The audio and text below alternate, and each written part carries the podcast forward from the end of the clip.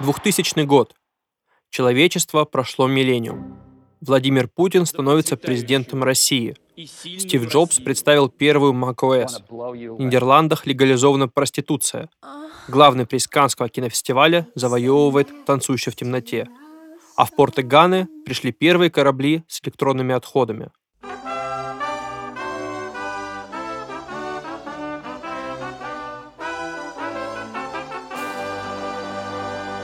Мусор из США, Европы и Азии свозится прямо в столицу Ганы Акру. Государства и корпорации, основными поставщиками отходов на 2022 год считаются Microsoft, Sony, Dell и Samsung. Видят страну удобной свалкой цифровых отходов. Привезти электронику туда в разы дешевле, чем переработать ее на родине. Хоть это и незаконно. В 1989 году почти все страны в мире подписали Базельскую конвенцию – которая сильно ограничивает перевозки опасных отходов из-за колоссального влияния на природу. Поэтому мусор по документам вот уже 23 года проходит как пожертвование с целью, цитата, преодоления цифрового разрыва между развитыми и развивающимися странами.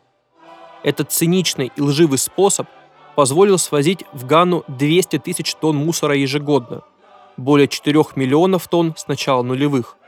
Отходы хранят прямо на территории Акры – в трущобном районе Старый Фадам, который стал известен на весь мир благодаря Акбокблоше. Именно так и называется самая большая свалка на Земле. Если ты выбросишь свой телефон, компьютер, да и любую технику, то она отправится в путешествие через океан и попадет в Акбокблоше. Этими словами заканчивается клип группы Placebo на песню Life What You Make It. И если вы хотите своими глазами увидеть то, что происходит в Гане, посмотрите это видео. Конечно, удивительно, как страна, которая в 60-х годах прошлого века успешно провела индустриализацию, повысив ВВП на 50% за 5 лет, сейчас зависит от гигантской помойки. Вместо школы большинство детей, а основная рабочая сила там это мальчики от 10 до 18 лет, работает в Акбакблоше плавильщиками металла, пытаясь добыть из компьютеров, смартфонов и прочих гаджетов медь и алюминий, Поэтому над городом из-за негаснущих костров постоянно стоит токсичный дым. А лагуна Карле – историческое место, вокруг которой и основали столицу из-за наличия там рыбы, теперь считается самым грязным водоемом в мире. Уровень токсинов там в 100 раз превышает допустимый. Свинец, ртуть, мышьяк попадают в легкие, вызывая отравление организма, способствуют развитию рака и респираторных проблем. 80% плавильщиков не доживают до 40 лет.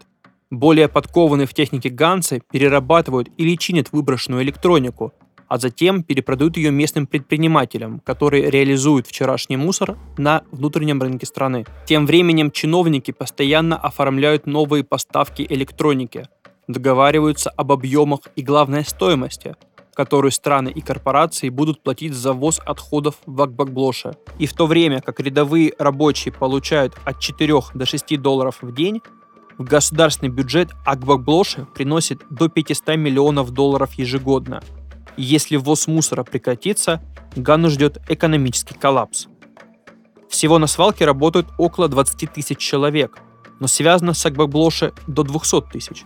Все потому, что электроника, а точнее хранящиеся в ней данные, естественно, привлекли бандитов. И вот уже десятилетия группировки, банды и целые картели зарабатывают тем, что взламывают нестертую информацию с компьютеров, планшетов и смартфонов, а затем продают ее в Даркнет. Обычно так утекают документы, пароли от карт и банковских счетов. Но иногда на жестких дисках бандиты находят секретные сведения. Так, например, в Даркнет попали копии соглашения Управления военной разведки США – и Агентства национальной безопасности. Естественно, за ценные данные и грузы постоянно ведутся бандитские войны. Смерть от пулевых и ножевых ранений, к слову, как и торговля рабами, явление в Акбакблоше настолько частое, что влияет на статистику преступности по всей стране. Решать эти проблемы никто не собирается. И если мы начали этот рассказ с подлой формулировки, которая привела к образованию свалки, то и закончим его подлостью.